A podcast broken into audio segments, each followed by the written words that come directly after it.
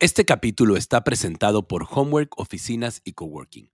En Homework sabemos que en un día de trabajo no todo es trabajo y tenemos los espacios que necesitas para que tu día sea más productivo, enfocado y feliz. Homework, espacios que inspiran y pensados para un día de trabajo con flow. Sí, o sea, yo creo que no somos responsables de lo que nos pasó o lo que nos dolió o lo que nos marcó, pero sí somos responsables de lo que hacemos con eso. Y entonces, no sé, a lo mejor de, chiquita, em, no tuve alguna situación familiar que no fue la que más me hubiera favorecido desde mi punto de vista, sí, pero eso ya pasó. Claro. Yo escojo si voy a vivir toda la vida enrollada en ese tema o me muevo a otro lado y lo reinvento. O sea, el hoy yo escojo. ¿Qué hago con eso? Claro. Hola Flowers, bienvenidos al podcast Buscando el Flow, un podcast que nace de la curiosidad por conocer los componentes de este fascinante estado de conciencia que lleva a las personas que lo viven a una vida plena, productiva y feliz. Hola amigos, ¿cómo están? Espero que estén muy bien. Yo soy Manuel del Valle, soy fundador de Homework Coworking, oficinas con Flow. Y hoy en un capítulo más, estamos en nuestro capítulo número 10 de Buscando el Flow. Y me emociona mucho tener a alguien muy especial que a pesar de que acabo de conocer, encontramos muchas coincidencias, muchas cosas que nos, que nos unen. Y una de ellas es esta pasión por entender nuestras emociones, esta pasión por entender que, es, que, detrás de todas las empresas habemos personas con ciertas emociones, ciertas historias. Y pues bueno, sin más, les quiero presentar a Montserrat Munlock, creo que sí lo dije bien. Monse, qué gustazo tenerte por acá. Este, déjame, déjame presentarte. Monse eh, tiene más de 18 años de experiencia en comunicación, marketing, planeación estratégica, marca y experiencia de cliente. Ella es un agente de cambio y se orienta a resultados. Hoy día, eh, Monse dirige, una, una eh, dirige la parte de marketing, es directora de marketing de una empresa a nivel eh, mundial, de una empresa que tiene presencia global. Ella dirige los esfuerzos de marketing en, en México y América Latina. Y, bueno, pues Monse, creo que tú lo vas a hacer mucho mejor que yo. Entonces, cuéntanos, para quien no te conoce, ¿quién es Montserrat Munlock? Eh, ¿De dónde viene? ¿Dónde está y a dónde va? Manuel, primero que nada, muchísimas gracias por, por la invitación. De veras te felicito por, por el proyecto que, que, lanzaste hace 10 episodios y estoy segura que van a ser muchísimo más. Es un regalo para mí poder estar compartiendo con, contigo hoy.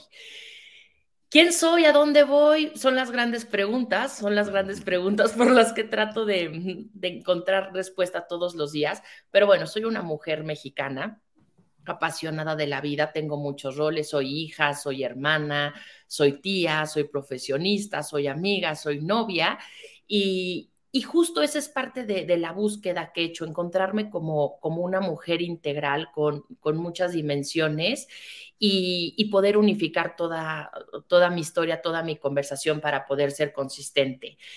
¿A dónde voy? La realidad es que no lo sé. Estoy en un proceso de, búsqueda, de, propósito. Siempre he creído que, tengo un propósito más grande de lo que estoy haciendo hoy y estoy tomándomelo con calma para, para poder descubrirlo em, desde un lugar como muy amoroso y, que sea generoso conmigo, pero también para poder dar a los demás. Qué padre, Monse, qué padre, qué increíble. Oye, y, cuéntame un poquito de dónde, de dónde vienes, de dónde, de dónde nace en ti esta, este, eh, este sitio donde te encuentras ahorita de hacer todo pues con paciencia y con, con desde el amor, desde, desde esta tranquilidad. ¿De dónde viene? Eh, ¿Por qué has pasado un poquito? Sí, eh, yo creo que de dónde viene, de la necesidad de tener que, desarrollarlo. Yo la verdad es que desde chiquita em, fui curiosa de este tema de las emociones. Hoy me doy cuenta que siempre he sido una persona que soy hipersensible. Yo, yo siento a todo volumen. Em, y, de chiquita, por supuesto que no lo entendía. Entonces, siempre con el comentario de no seas tan susceptible, eso no es bueno. Y entonces, esos comentarios venían de un lugar muy amoroso, ¿no? De mis papás queriéndome proteger de... Pero bueno, al final del día es que yo soy así. Y, hoy entiendo que no tiene nada de malo. Ser hipersensible también me ha ayudado a poder leer ciertas situaciones, poder colocarme, ser más empática con los demás. A nivel profesional también ayuda muchísimo tener como estas herramientas. Pero bueno, pasé por muchas cosas y siempre tuve esta búsqueda de, de qué habrá un poquito más allá. Entraba a las clases de religión y yo decía, igual esto no hace tanto sentido y lo cuestionaba. Em, siempre con ganas con mis papás de por favor mándenme un psicólogo. Mis papás, por supuesto que no, los psicólogos están más locos que los pacientes, ¿no? Estas creencias mucho de, de, otras generaciones y también muy, muy válidas por, por las historias personales que cada uno de ellos tenía. Pero bueno, empiezan a pasar cosas, em, se empieza a complicar la vida, que ahorita te, te cuento un poco cómo, cómo lo descubrí. Y yo diría que mi búsqueda oficial empieza hace, yo creo que ya son casi nueve años que entro a una clínica de rehabilitación por un trastorno de conducta alimentaria. Y ahí es donde me doy cuenta que ni era nuevo el trastorno, que lo había tenido desde muy chiquita. Em, y empiezo a trabajar y a luchar y a luchar. Y obviamente yo creía, bueno, entro a la clínica de, de rehabilitación y esto va a ser como estos programas de Home Edition, ¿no? Eh, ¿no? Que entran los expertos a esta casa que es un verdadero desbarajuste, se acaba el programa y todos felices. Y, y, pues claramente no fue así, fue el principio de una búsqueda que justo lo platicábamos antes de entrar, ¿no? Mientras más le buscas, más sabemos que no sabemos y se vuelve más divertido y es como, eh, ¿no? Como en, pues, pues ahí cuevas y cuevas y le vas buscando. Em, y yo me he comprometido con, con esa parte, porque después lo que digo, ya después al, pasar del tiempo y buscándole, en realidad mi diagnóstico es un diagnóstico por, por ansiedad. ¿no? Que entonces, bueno, lo sacaba, como no sabía qué me pasaba y estaba ansiosa, y te digo que yo siento todo a todo volumen, pues claro, la comida se volvió este proceso de de poder acompañarme y poder calmarme, ¿no? Pero en realidad, y al final digo, tú lo sabes perfecto, pero cualquier adicción no tiene que ver con el síntoma, sino lo que está debajo y que es con lo que queremos em, calmar o llenar o lidiar, no de la mejor manera, pero... Pero bueno, pues es lo que hay y, y, aceptarlo. Y justo a tu pregunta, ¿por qué es con amor? Porque me di cuenta que desde el castigo no me estaba llevando a ningún lado. Correcto. Em, y, lo sigo trabajando, esta parte de ser compasiva, de entender que mi proceso de recuperación ha sido todo menos lineal, todo menos perfecto, que he tenido subidas, bajadas, que las sigo teniendo todo el tiempo, pero, pero bueno, me siento, hoy creo que soy más compasiva con, conmigo y siento que la recuperación ahí es donde se tiene que, centrar. Oye, es que qué importante lo que dices porque muchas veces hablamos de compasión y de hay que ser este, compasivo con el prójimo y hay que este, ser empáticos con el prójimo, pero muchas veces somos con todos los demás menos con nosotros mismos, ¿no? Entonces, qué importante es, es el, quererse uno mismo.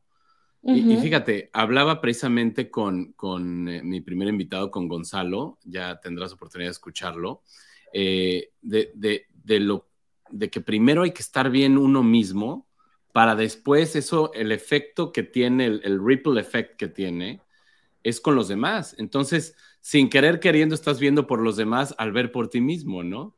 Entonces, me, encanta, me encanta lo que dices. Oye, eh, eh, Monse, y a ver, hablando, hablando en esta temporada, eh, estamos hablando mucho de propósito. ¿Cómo juega esta? Ahorita decías que, que estás buscando un propósito, que sigues que sigues como en ese camino de buscar un propósito, pero eh, ¿cómo juega esa palabra o cómo juega el sentido de propósito en tu vida o cómo ha jugado, cómo te ha marcado?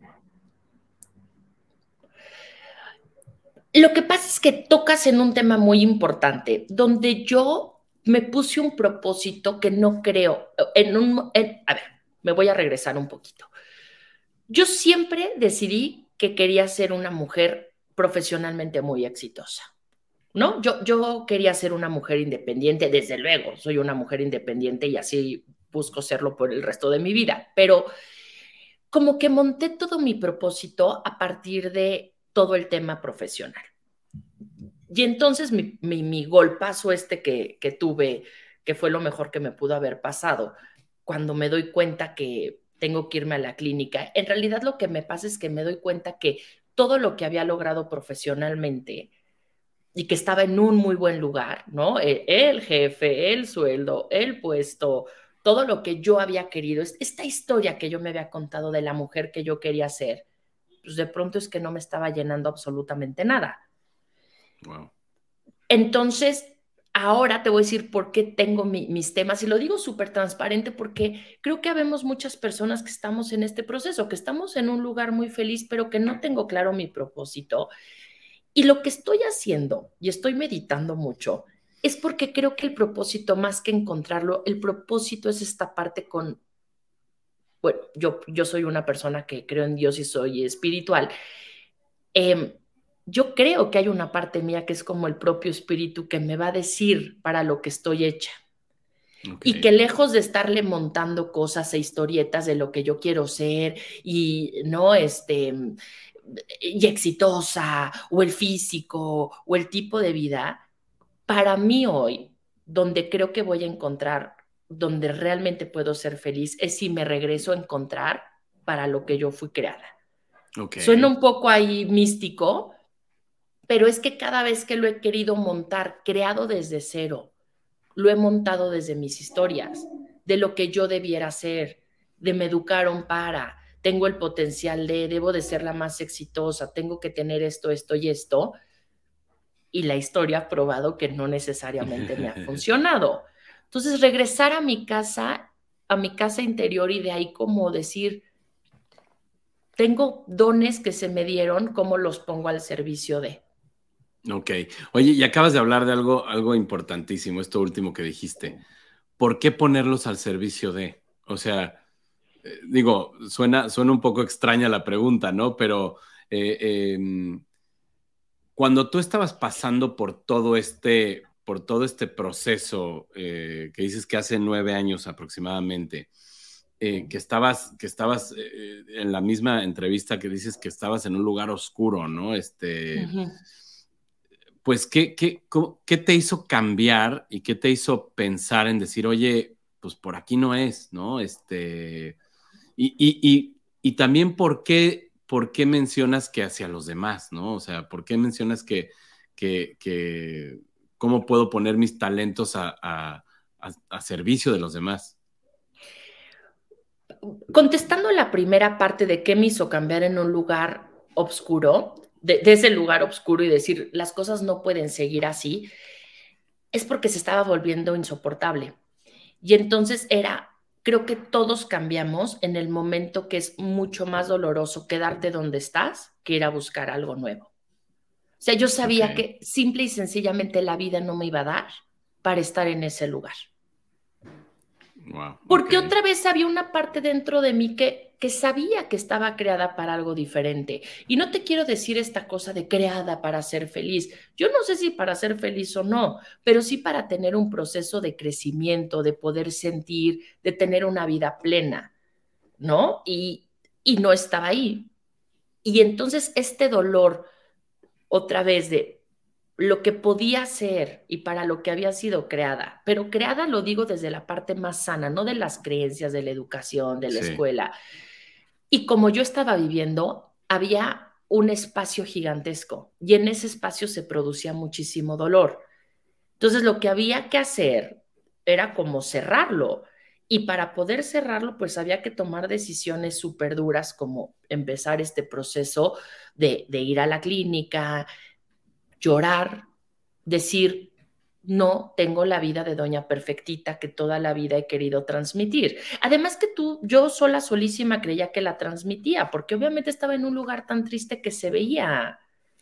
Pero era importante estar estoica, que aquí no pasa nada y soy Mary Sunshine y sonrío todo el tiempo y soy simpatiquísima, ¿no? Y por dentro como muy, muy rota. Entonces, la vida no alcanzaba. O sea, ya, ya no iba a dar para estar ahí. Entonces me tuve que mover. ¿Y por qué es importante dar a los demás? Em, y lo digo desde un lugar de, humildad, no porque sienta que tengo mucho que dar, es porque a mí me hubiera ayudado enormemente saber que no estaba sola, ¿no? Y que no era un ser raro que estaba en una depresión cuando lo que yo tenía era una voz interior que me decía, tú no debieras estar deprimida porque tú tienes todo. Qué bárbaro, estás fracasando y qué desilusión le vas a dar al mundo de, ¿no? A mis papás, de ir a decirles, pues perdón, pero pues no, no, no estoy feliz. Bueno, pues sí, no estaba feliz, ¿no? Y para mí el haber tenido un alguien que tuviera una vida parecida a la mía, de decir, es que está bien, lo que te está pasando está bien, no estás fracasando, es parte de crecer. Es normal, se vale tener este trastorno y no ser una persona rota, porque yo me sentía en fracaso total y sentía que era una persona defectuosa. Ok. Y entonces verte al espejo, bueno, que además odiaba verme al espejo, ¿no? Claramente el trastorno me, me tenía nunca mejor dicho, trastornada. Claro. Em, pero decir está bien. Y alguien que me hubiera dado como la luz de decir, es que sí vas a salir del otro lado y vas a salir fortalecida. Ok. Entonces, hoy en retrospectiva, también reconozco que soy una persona tremendamente afortunada sí creo que estoy en un lugar de privilegio en términos de estoy muy acompañada con un psiquiatra, con un psicólogo, tuve la oportunidad de ir a la clínica.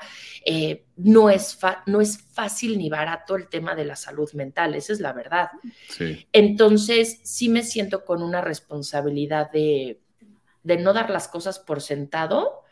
Y, y decir desde dónde estoy, de este lugar de privilegio, cómo puedo hacer para, para normalizar la conversación y, agradecer a la vida que, he sido afortunada por, porque tengo unos recursos que me permiten tener hoy una vida, eh, la verdad es que hoy una vida feliz. Wow, Monse, me, estás dejando sin, palabras, caray. Aquí este, tengo, tengo que ir a mis notas porque ya, ya me, este, me hiciste pensar este, muchas cosas, pero hablaste de, hablaste de, de, muchos temas, ¿no? Este, y te quería preguntar, a ver, ¿Cuál fue ese momento en que tú dijiste, ya tengo que ir a la clínica, tengo que hacer algo, me tengo que mover? ¿Qué fue ese disparador o ese, esos agentes de cambio que te hicieron, que te hicieron querer ir a esa clínica? Me acuerdo perfecto de la escena.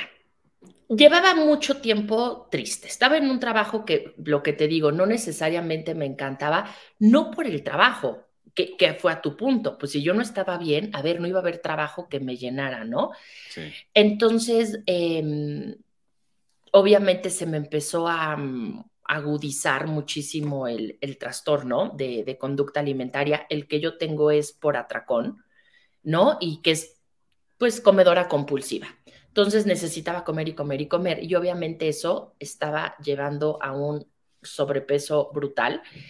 Em, no me gusta mucho hablar de kilos porque con la gente que tenemos trastorno, lo primero que te dicen es no pienses en términos del número, porque los que estamos en, ¿no? Eh, con sobrepeso, entonces la meta es cuando yo sea flaca voy a ser feliz. Luego los que tienen anorexia, no puedo hablar de eso porque no es mi caso, pero una obsesión alrededor del número. Entonces no me gusta hablar de, los kilos, pero bueno, sí estaba en un momento de salud muy, muy malo.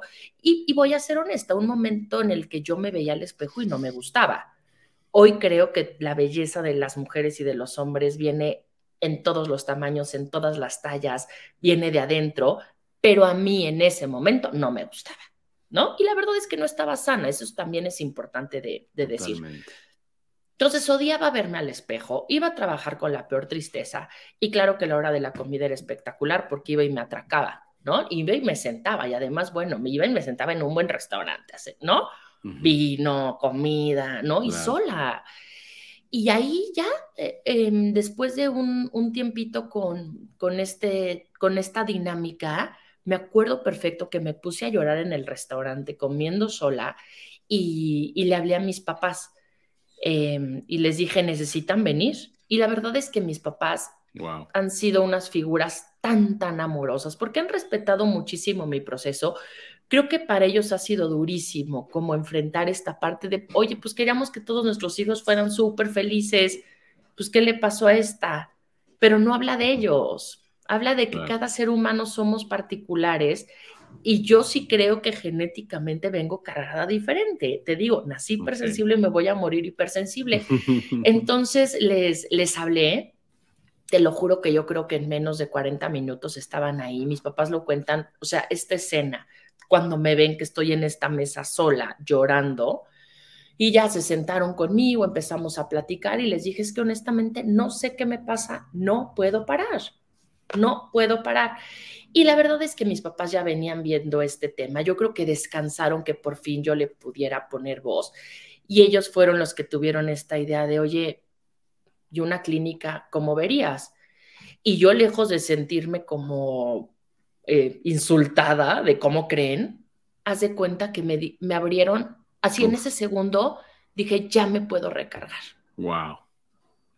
Y al mes, bueno, obviamente fui al trabajo, mi jefe se portó espectacular porque lo sabía, me apoyó. Y al mes estaba entrando a la clínica y me dieron 45 días. Me dieron, me digo como si fuera la cárcel, pero no, fue la época, fue una época súper feliz. Yo a veces recuerdo la clínica como un happy place porque pude llegar a decir, ya llegué a llorar y te juro que lloré en cada rincón, porque traía años de, de, estar tratando, de estar tratando y de ir muy sola, porque a nadie le podía decir cómo me sentía, o sea, con mis amigas era Mary Sunshine, ¿no? Este, con mi familia en el trabajo, yo era un personaje, no, no podía, entonces llegar y romperme, ahí sí romperme en pedacitos, fue un regalazo. Qué increíble. lo recuerdo feliz, ¿eh?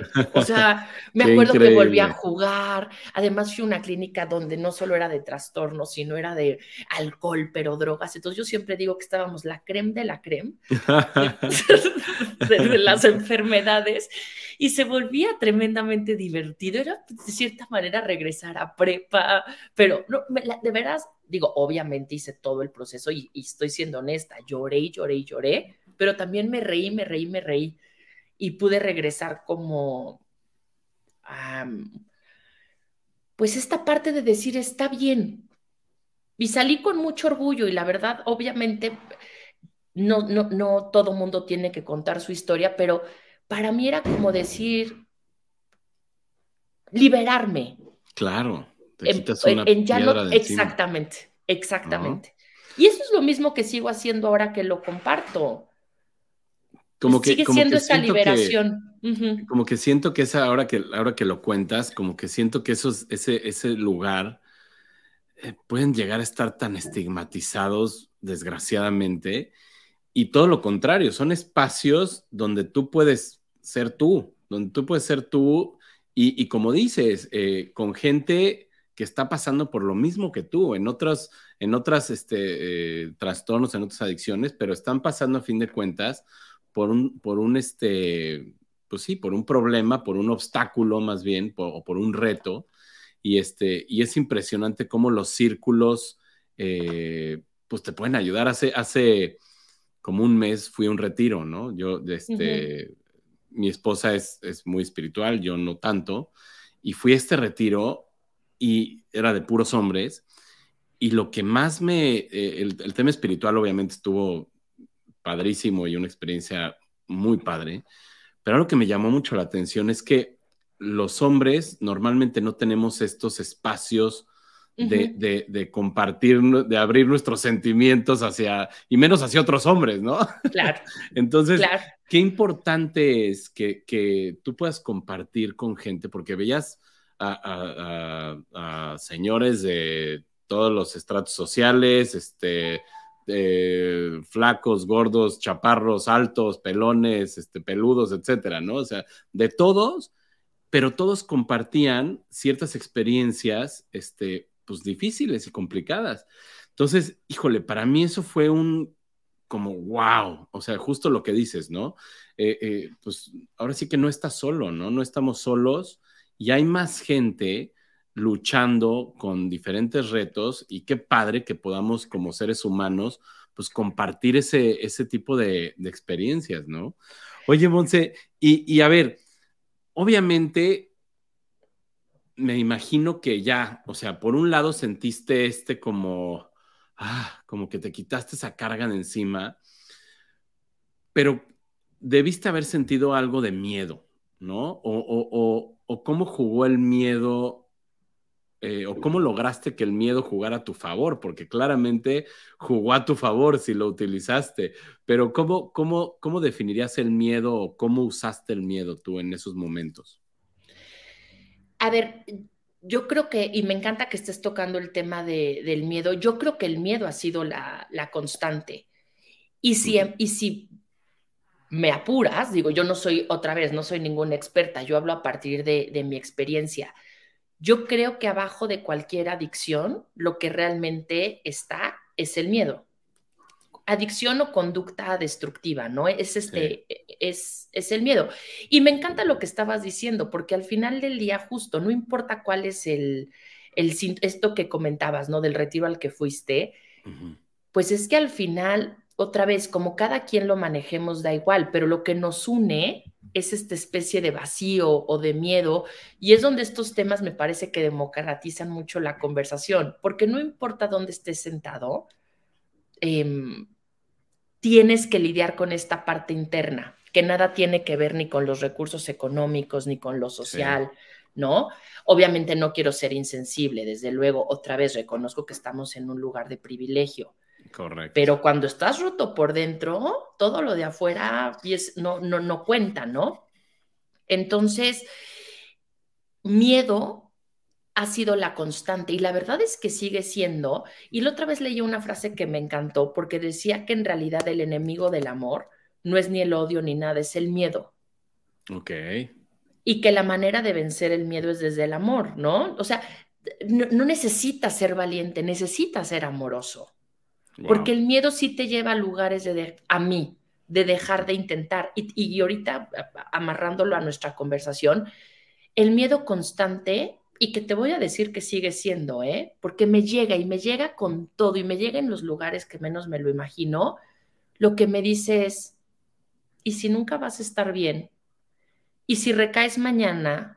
¿Y si todo lo que estás luchando no va a llegar a ningún lado? ¿Y si te estás engañando y eres una impostora? ¿Y qué hipócrita eres de estar ahorita buscando el flow? Es esta voz del miedo. Claro. Y creo que en mi caso, ahora lo que he aprendido es a sentirlo. Yo lo que hacía es todo este miedo que sentía del futuro, que obviamente se convierte en ansiedad. La ansiedad no es otra cosa más que este miedo constante de estar alerta de qué va a pasar y no tener control sobre, sobre eso que puede pasar.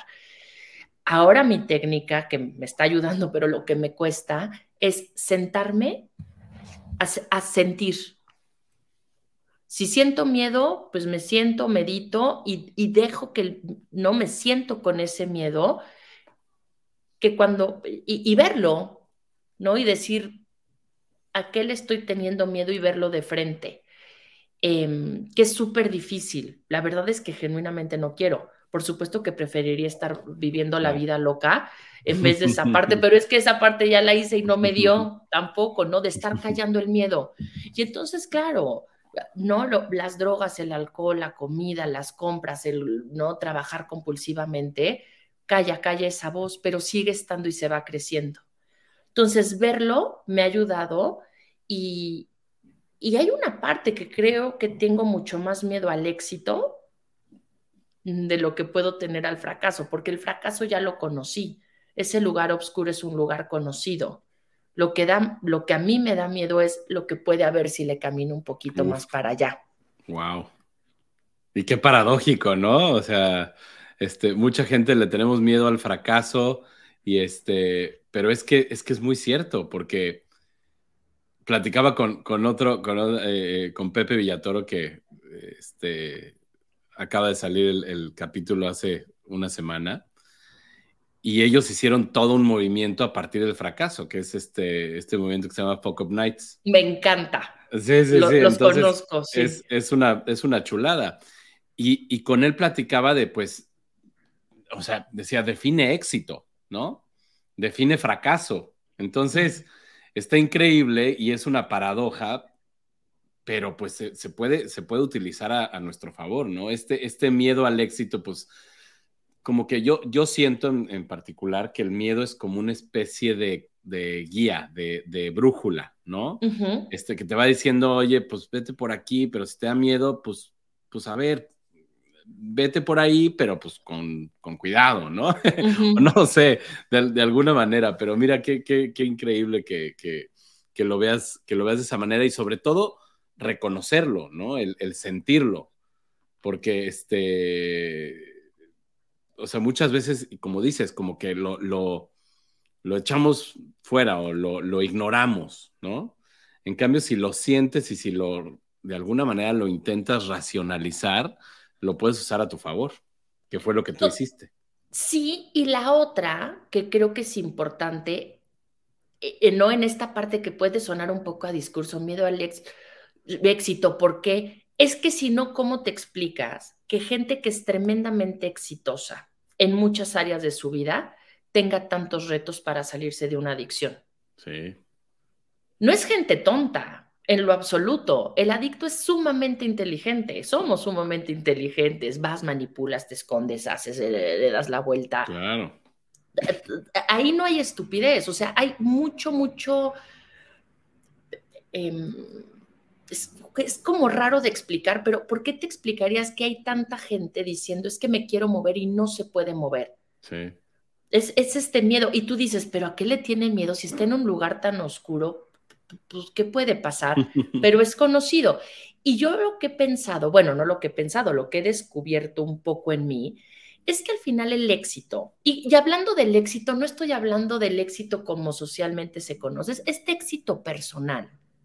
¿no? De, de, como que conquistar tus cumbres cada, cada día o tus pequeños pasitos, porque creo que al final así se construye. Lo que pasa es que al final se vuelve una responsabilidad. Cuando estamos en un mal lugar, es muy fácil ir echando culpas. Y entonces soy una víctima de la vida. Y es que a mí me pasó esto. Y es que yo no fui comprendida. Y yo nací hipersensible. Y ah, no, bueno, todo sí pero cuando le das la vuelta, es que eres responsable de tu vida. Claro. Y te obliga y te exige cosas, porque ninguna conquista viene, o sea, de gratis. Iba a decir grapa, pero no, hay que hablar con propiedad, por Dios santo. No, pero aquí que fluya, que fluya. Oye, y acabas de tocar un tema que aquí tenía escrito precisamente, que es el tema de, a ver, son dos temas. El tema de la, de la victimización o, el, caer en el, en el, tema de víctima. Y, la otra, el tema de la responsabilidad, ¿no? Bueno, de dos, de la culpa y responsabilidad, ¿no? Entonces, a ver, primero, en el tema de, víctima, ¿cómo, ¿cómo lograste tú, a ver, muchas, muchas veces, y, como dices, la verdad es que somos, somos afortunados, pero muchas veces caemos en, victimizarnos a nosotros mismos por X o Y, desde genética, desde educación, desde qué sé yo, ¿no? Y, culpamos a los demás. ¿Cómo, cómo lograste tú? Lo mencionábamos al principio, ¿no? Este, que, que, de repente, no, no me acuerdo si lo, dijiste este, antes de la grabación o después, pero que caíste en un tema un poquito de, victimización o, me equivoqué. Sí, no, no, no. Sí, ¿verdad? Tal cual, sí. ¿Cómo, estuvo eso y cómo, cómo lograste salir de ahí? Lo que pasa es que la primera parte, cuando hablo de mí, cuando estaba inmadura, bueno, no inmadura, era parte de la edad y de los recursos que tenía. Obviamente a los 15, 16, ¿no? 20 años no voy a pensar como ahora, por obvias razones. Eh, yo, yo tenía esta creencia de cómo, que no todo tuvo que haber sido perfecto para mí. O sea, porque estoy pasando por esto, ¿no? Por, en ese momento que no entendía por qué era un trastorno, ¿no? Pero pues yo, ¿por qué soy gorda? Eh, ¿Por qué no puedo parar? ¿Por qué estoy triste? ¿Por qué esto me pesa? y, y, obviamente reconociendo siempre que había una parte de mucha felicidad también, porque luego creo que cuento la historia y cuento algo que no es, porque no, o sea, había momentos, pero tendía yo como a, ¿no? Este, en términos de, híjole, es que la educación que tuve en la escuela, ¿no? Nos educaban para ser perfectitas. Eh, ¿no? Esta cosa del deber ser, eh, todo mundo bonito y peinado y todos hay que aparentar. Entonces yo me volteaba y decía, uy, pues es que pues como que qué mal que me tocó esto. Ya. Y un poco echando culpas, porque pues, a ver, la vida sí nos pone pruebas. Claro. Y yo en mi cerebro creía pues que a mí esas pruebas no me tenían que haber tocado. Pues yo creo que no tenía que ser todo perfecto y fluidito. Sí, sí, sí. Pues no, resultó que no. Y entonces cuando a veces, y alguien me dijo una vez una gran, gran frase, ya sabes la típica de victimización de por qué a mí, sí. que igual no lo fraseas tal cual, pero hay una parte que uno siente en ese momento de victimizarse. Pues la otra respuesta es sí, ¿por qué a ti no? Claro. O sea, no hay una sola razón. Y, y la vida es esa, y esa es la vida que tocó. Entonces, cuando creo que mucho del dolor está en seguir enganchados con haber tenido una vida diferente. Pero no es una vida mejor ni peor, es solo una vida de una fantasía de lo que yo hubiera creído que tuvo que haber sido. Ok. Y entonces la, me parece que a mí la paz me ha llegado un poco en la aceptación de saber que la vida fue como fue y como tenía que haber sido. No sé si me estoy enrollando. Claro, no, no, no, no, no, para nada.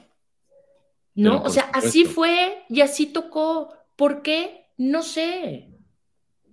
Es que no lo sé. Pero si me dejo de atorar en por qué fue así, quién me dijo un día en la escuela, la maestra mala que me dijo que yo era una bestia en matemáticas. Sí, sí, sí es que no sé, o sea, en esa época era relevante, pero en la vida que hoy tengo, que sí tengo poder sobre, sobre mi persona, sobre mis decisiones, ¿qué hago con eso y cómo lo convierto y cómo lo resignifico? Claro.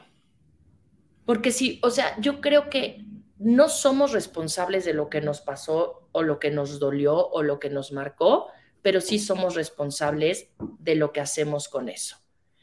Y entonces, no sé, a lo mejor de, chiquita, em, no tuve alguna situación familiar que no fue la que más me hubiera favorecido desde mi punto de vista. Sí, pero eso ya pasó.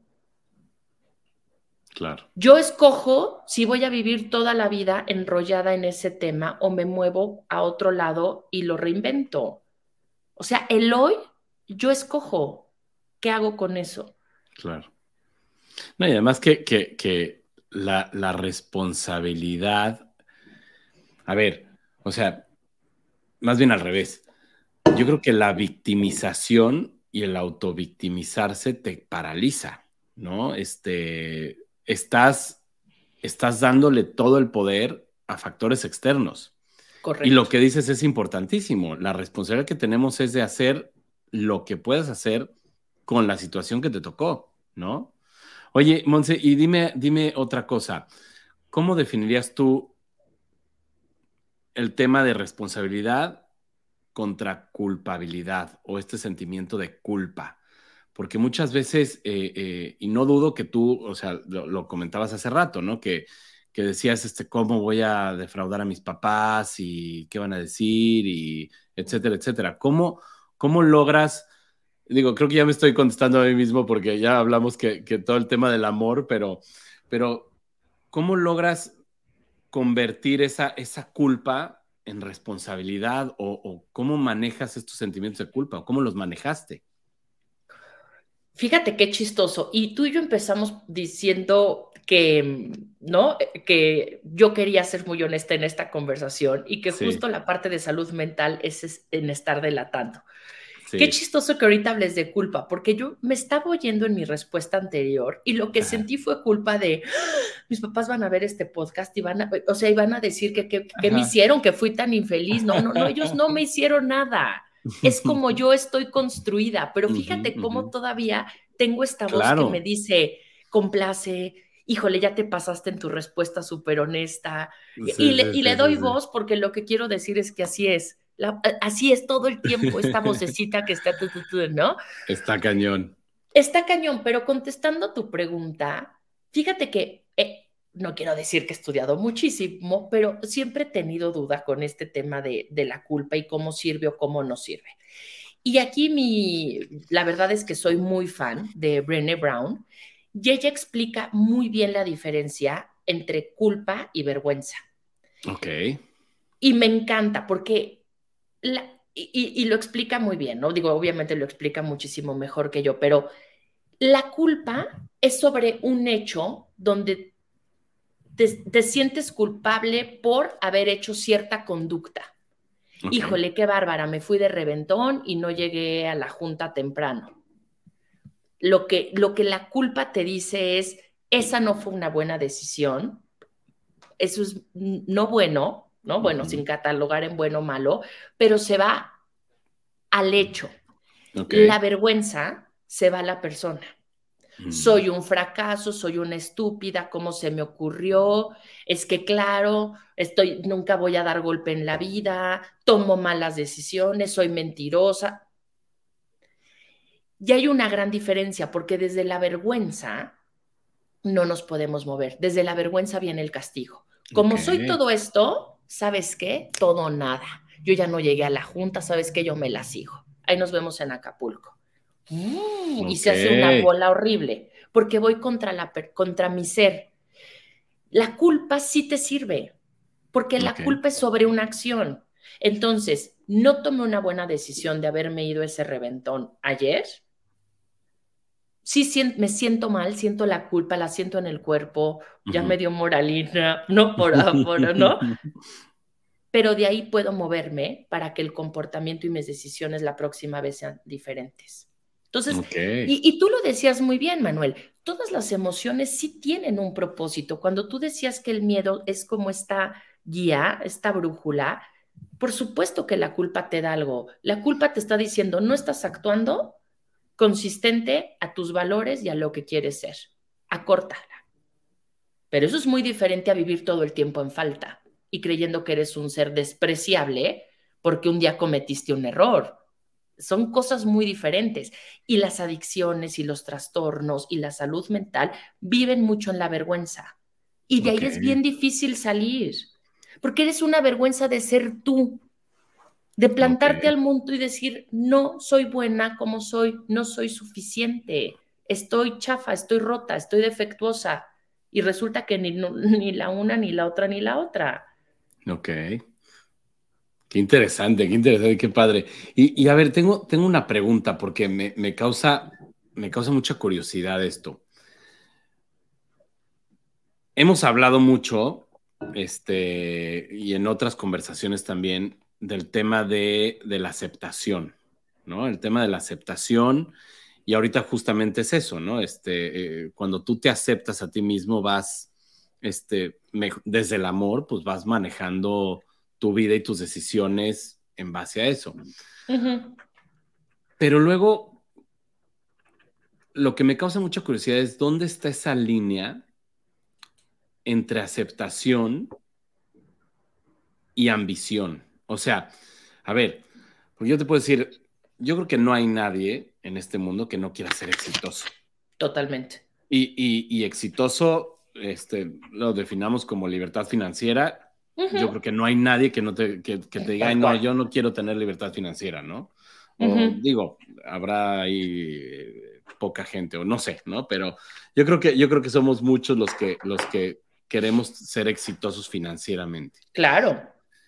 Pero ¿dónde está esa línea entre, entre el aceptarse a sí mismo o el aceptar tu realidad y el perseguir tus sueños, el, tener esta ambición sana, claro está, o sea, una ambición sana, no una ambición desmedida, pero tener esta ambición de, crecer, de, éxito. O sea, ¿cómo, cómo, ¿Cómo cruzas esa línea? No sé si, no sé si este, esté un poco complicada la pregunta, no, pero... No, creo que es clarísima, no, no creo que es clarísima. Es que te voy a decir algo, yo creo que ven dos carreteras completamente diferentes. O sea, lo primero que yo diría es, la aceptación es de las cosas más maravillosas que puedes tener en la vida, no solo hacia tu persona, sino la aceptación de la vida como es, que no es ni buena ni mala, sino es la que es, y la aceptación de los demás. Porque en esos dos que te estoy diciendo, la vida y los demás, no tenemos ni medio control. Esa es la aceptación, el decir, esta es la vida, esto pasó, esto es, esta soy yo, no, estos son mis miedos, no me peleo. Eso es muy diferente a un punto de resignación. Ok.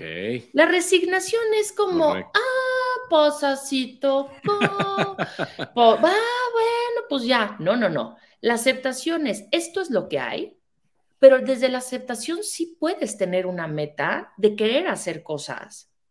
Acepto que soy esta y acepto que quiero tener una seguridad financiera y acepto que a mí sí me va a redondear mi vida muy bien ser exitosa en mi trabajo y tener un sueldo de tanto. Mientras llegue con todos los valores y haga lo que tenga que hacer, está bien, porque tengo aceptación que eso es importante para mí. Ok. Ok. Pero siento que son como dos carreteras, porque la otra, la otra es triste. La otra es así tocó. Y lo que está, ¿no? Y, y, y no deja que te apoderes.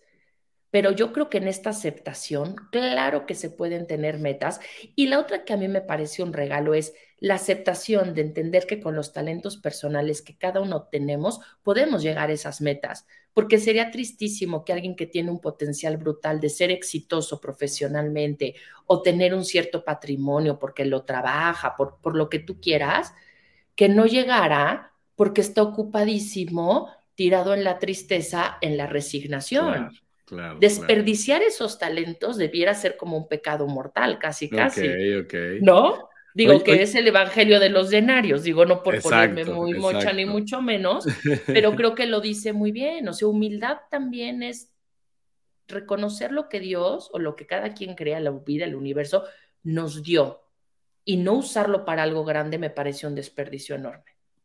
Oye, Monse, y, y también hablando de espiritualidad, hablabas en la, en la en la plática eh, que pueden ver en YouTube, por cierto. Aquí les vamos a dejar el, enlace para que, la, para que la escuchen. Está buenísima, la verdad.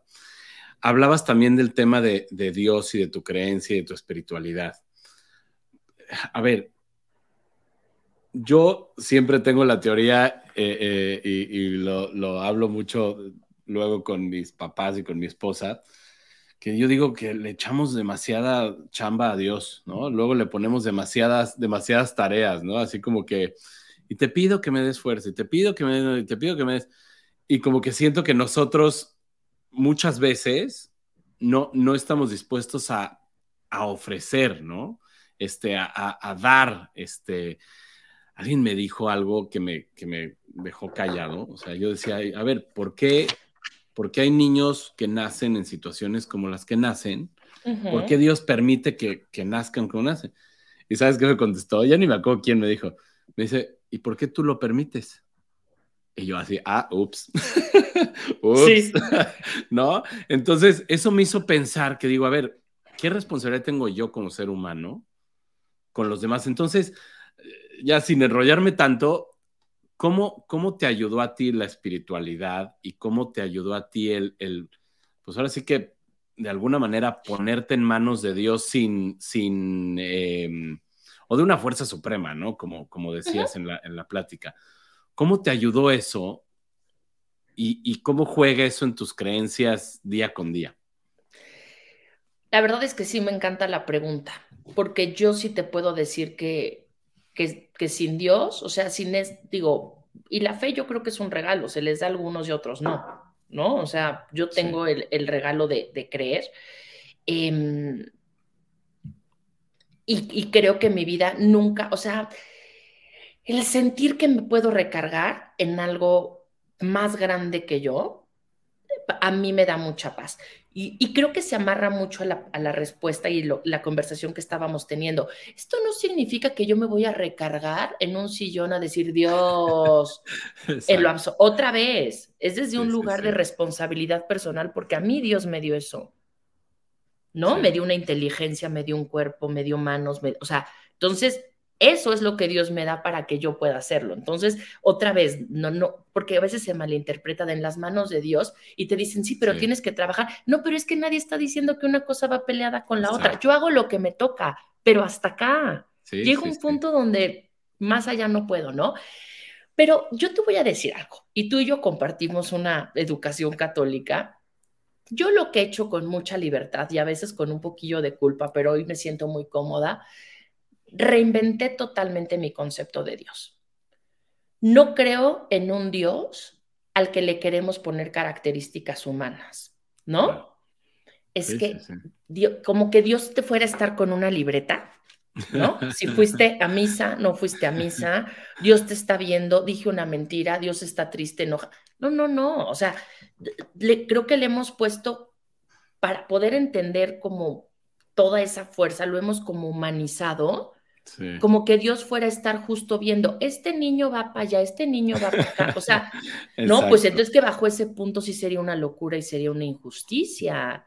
¿Por qué algunos nacimos en un lugar y otros nacieron en otro? Porque seamos honestos, nada más nacer en un lugar te da un head start tremendo en la vida. Absolutamente. Y hay que ser, hay que reconocerlo, ser agradecidos y voltear a tratar de, no tratar, de hacer algo porque no lo tiene pero no creo que haya un Dios que esté repartiendo así y tampoco creo que haya un Dios que esté diciendo, a ver, Monse me pidió que quiere un nuevo trabajo, que quiere un novio, a ver si se lo doy o no. no, tring. Y entonces, porque a veces sí y a veces no. Entonces, yo lo que creo es como,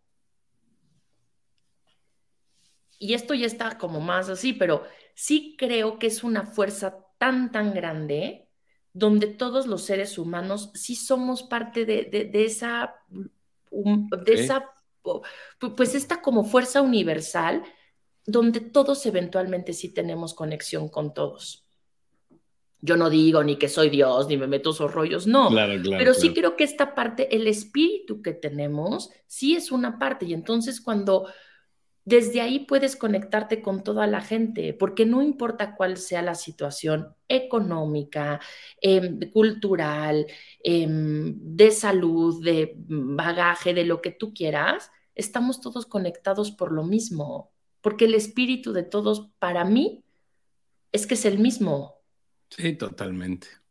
Y ahí es donde esta conversación, y para mí es otra vez, ¿no? El tema de a veces del dolor creo que es el que nos puede unir mucho.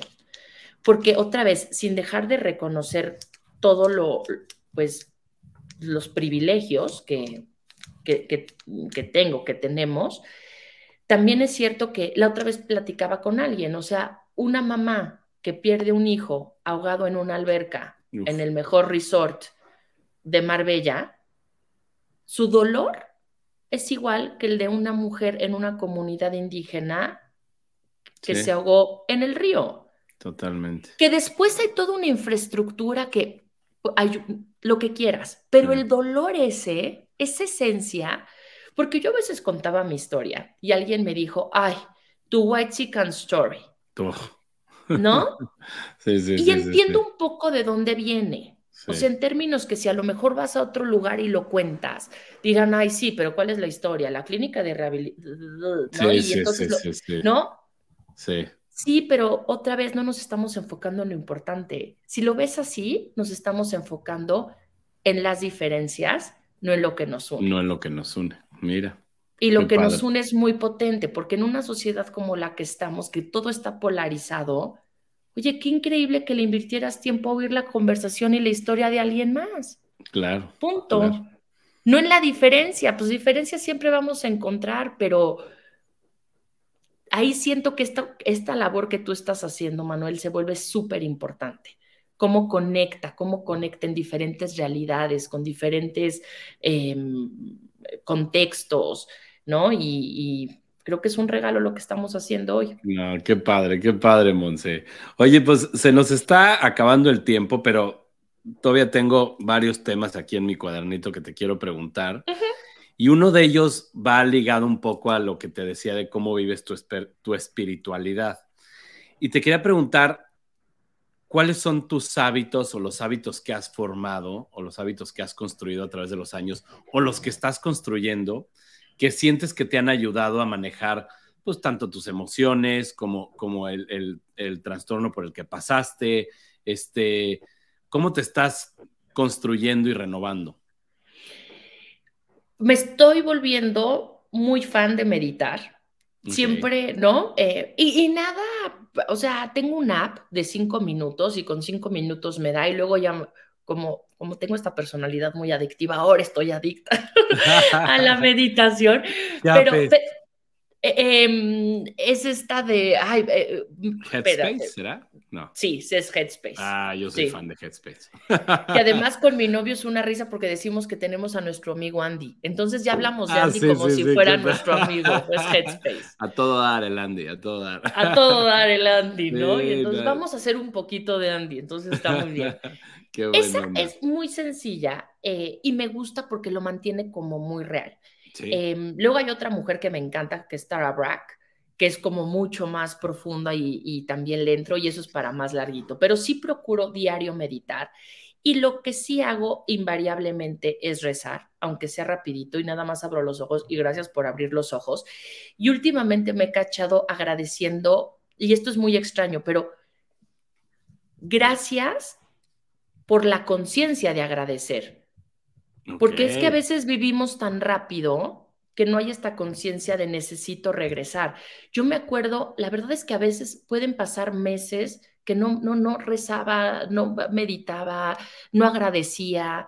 Y la otra que tengo es, tengo como un sistema, si estoy como muy abrumada y no me puedo concentrar o no me siento como muy espiritual, porque no siempre es así, hay días que amanezco y digo que nadie me hable, pero hay algo con lo que no negocio cinco agradecimientos, pido por dos personas que siento que están pasando por algo difícil, pero no haz de cuenta, no digo, dale salud, solo digo, Dios, luz para esta persona, que yo siento que está necesitando algo, te digo cinco, dos y luego uno que es una petición para mí. Ok. Entonces, cinco agradecimientos. Cinco agradecimientos, o sea, en general, así Gracias, por ejemplo, hoy, gracias porque amanecí en una cama que huele rico y está limpia. Hay tanta gente que no lo tiene. Ok. ¿No? Ok, ok. Hoy agradeceré claramente estar contigo y este que fue un regalo de mediodía. O sea, igualmente. Esas cositas, pero todos los días. Y es importantísimo, ¿no? El, el, tema de gratitud. Ahora ya entrando al tema, al tema biológico, este, luego te comparto un, post que escribí del tema de la gratitud, ah, pero buenísimo. la gratitud te, cambia, o sea, te, te convierte el cerebro, te lo reformula para, para, este, para ver la vida más bonita. Está cañón. Ahí, ahí luego les, también les voy a dejar el link por acá para que lo vean. Buenísimo. haciendo el anuncio. Oye, este, ¿y qué otro hábito tiene? O sea, esos hábitos eh, eh, son los que estás formando, son los que estás haciendo. Y, y, y, por ejemplo, ¿qué hábito tienes para enfrentar los retos? O sea, hace rato que decías que, que, que de repente te llegan ganas de, de, volver a comer o de volver a caer o eso, ¿cómo, cómo lidias con eso? Totalmente tengo mi app de journaling.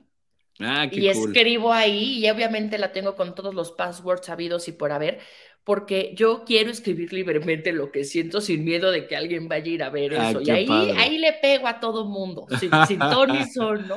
Okay. Eh, journaling me, me, ha ayudado muchísimo. Eh, te digo que soy muy afortunada. Tengo terapia dos veces a la semana, una con, con mi psicóloga por toda la parte conductual. Sí. Y también estoy con un psiquiatra. ¿No? Por la parte biológica y que también, digo, trabajamos muy, muy puntual, no es nada más ir a la medicina. Em, e, en esa parte soy afortunada porque a veces lo que puedo hacer es, si estoy pasando por un mal momento y no lo puedo enfrentar porque, pues a veces no te da tiempo, tienes que ir a la siguiente junta, tienes que ir a algo familiar, o sea, no te vas a ir rompiendo por todos lados, pues también se trata de, ¿no? Hay, hay que poder como autorregularse me da mucha paz saber que voy a tener un espacio en X días, porque es lunes y jueves, o ahí va cambiando, pero más o menos, como que mis tiempos está para, ok, lo pongo en esta cajita y me lo llevo a terapia. Y hasta ahí, exacto. Ok, ok. Ay, qué padre. Entonces, e, eso la verdad es que me ayuda. Y, y la otra es eh, mucho, por ejemplo, conexión con, con, la gente que yo quiero, con, con mis amigos, eh, la luz que me dan mis sobrinos, que son, tengo cinco tesoros que, que, o sea, son la alegría pura. Eh, y estar con ellos es que me recarga, o sea, son como unas pilas. Em, y agradecer mucho, es que estar presente. El decir, ahorita estoy aquí, estoy aquí, no, no, no estoy chateando. Qué difícil es, ¿eh? porque mi mente, o sea, ya está aquí, pero ya está que en la tarde ya, ya se me hizo el reporte y entonces hay que acabar esto pronto, pero otra vez trato de regresarme. Obvio, sí quiero decir que esto que estoy diciendo, todo lo que he contado, creo que suena desde súper romanticismo, pero sí quiero ser tremendamente honesta, que me cuesta mucho, mucho trabajo, que lucho todos los días. O sea, ahorita porque obviamente tú y yo estamos en un mood, en un flow muy, muy, padre de plática y, y estas cosas hay que contarlas desde un lugar súper positivo, porque lo que queremos transmitir es que claro que se puede y, y genuinamente así lo siento ahorita pero no quiere decir que hace dos días no haya abierto los ojos en la mañana y haya dicho, Cristo, o sea, tapada hasta acá con las sábanas y diciendo que flojera ir a trabajar.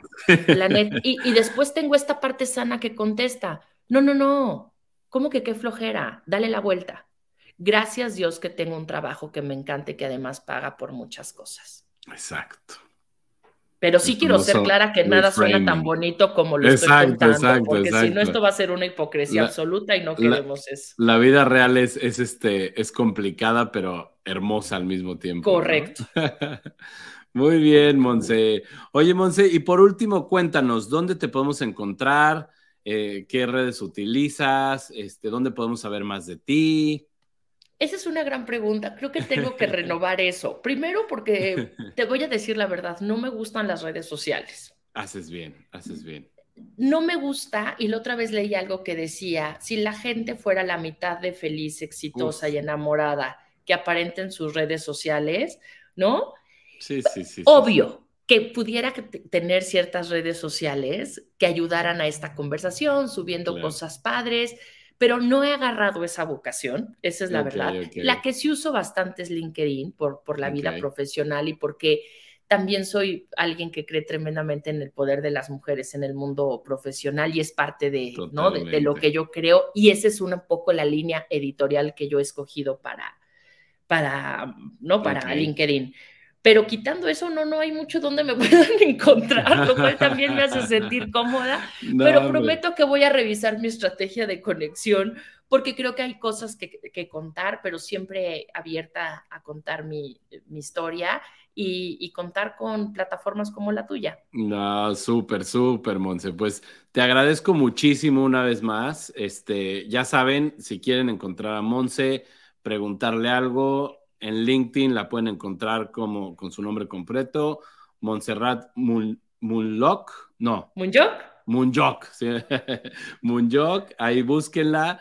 Y bueno, pues Monse, una vez más, gracias, gracias, gracias. Esperemos vernos pronto. Este, gracias por toda tu, tu transparencia, por compartirnos estas historias. De veras que yo creo, más bien no creo, estoy seguro que le van a ayudar a muchas personas que a lo mejor están pasando por algún mal momento.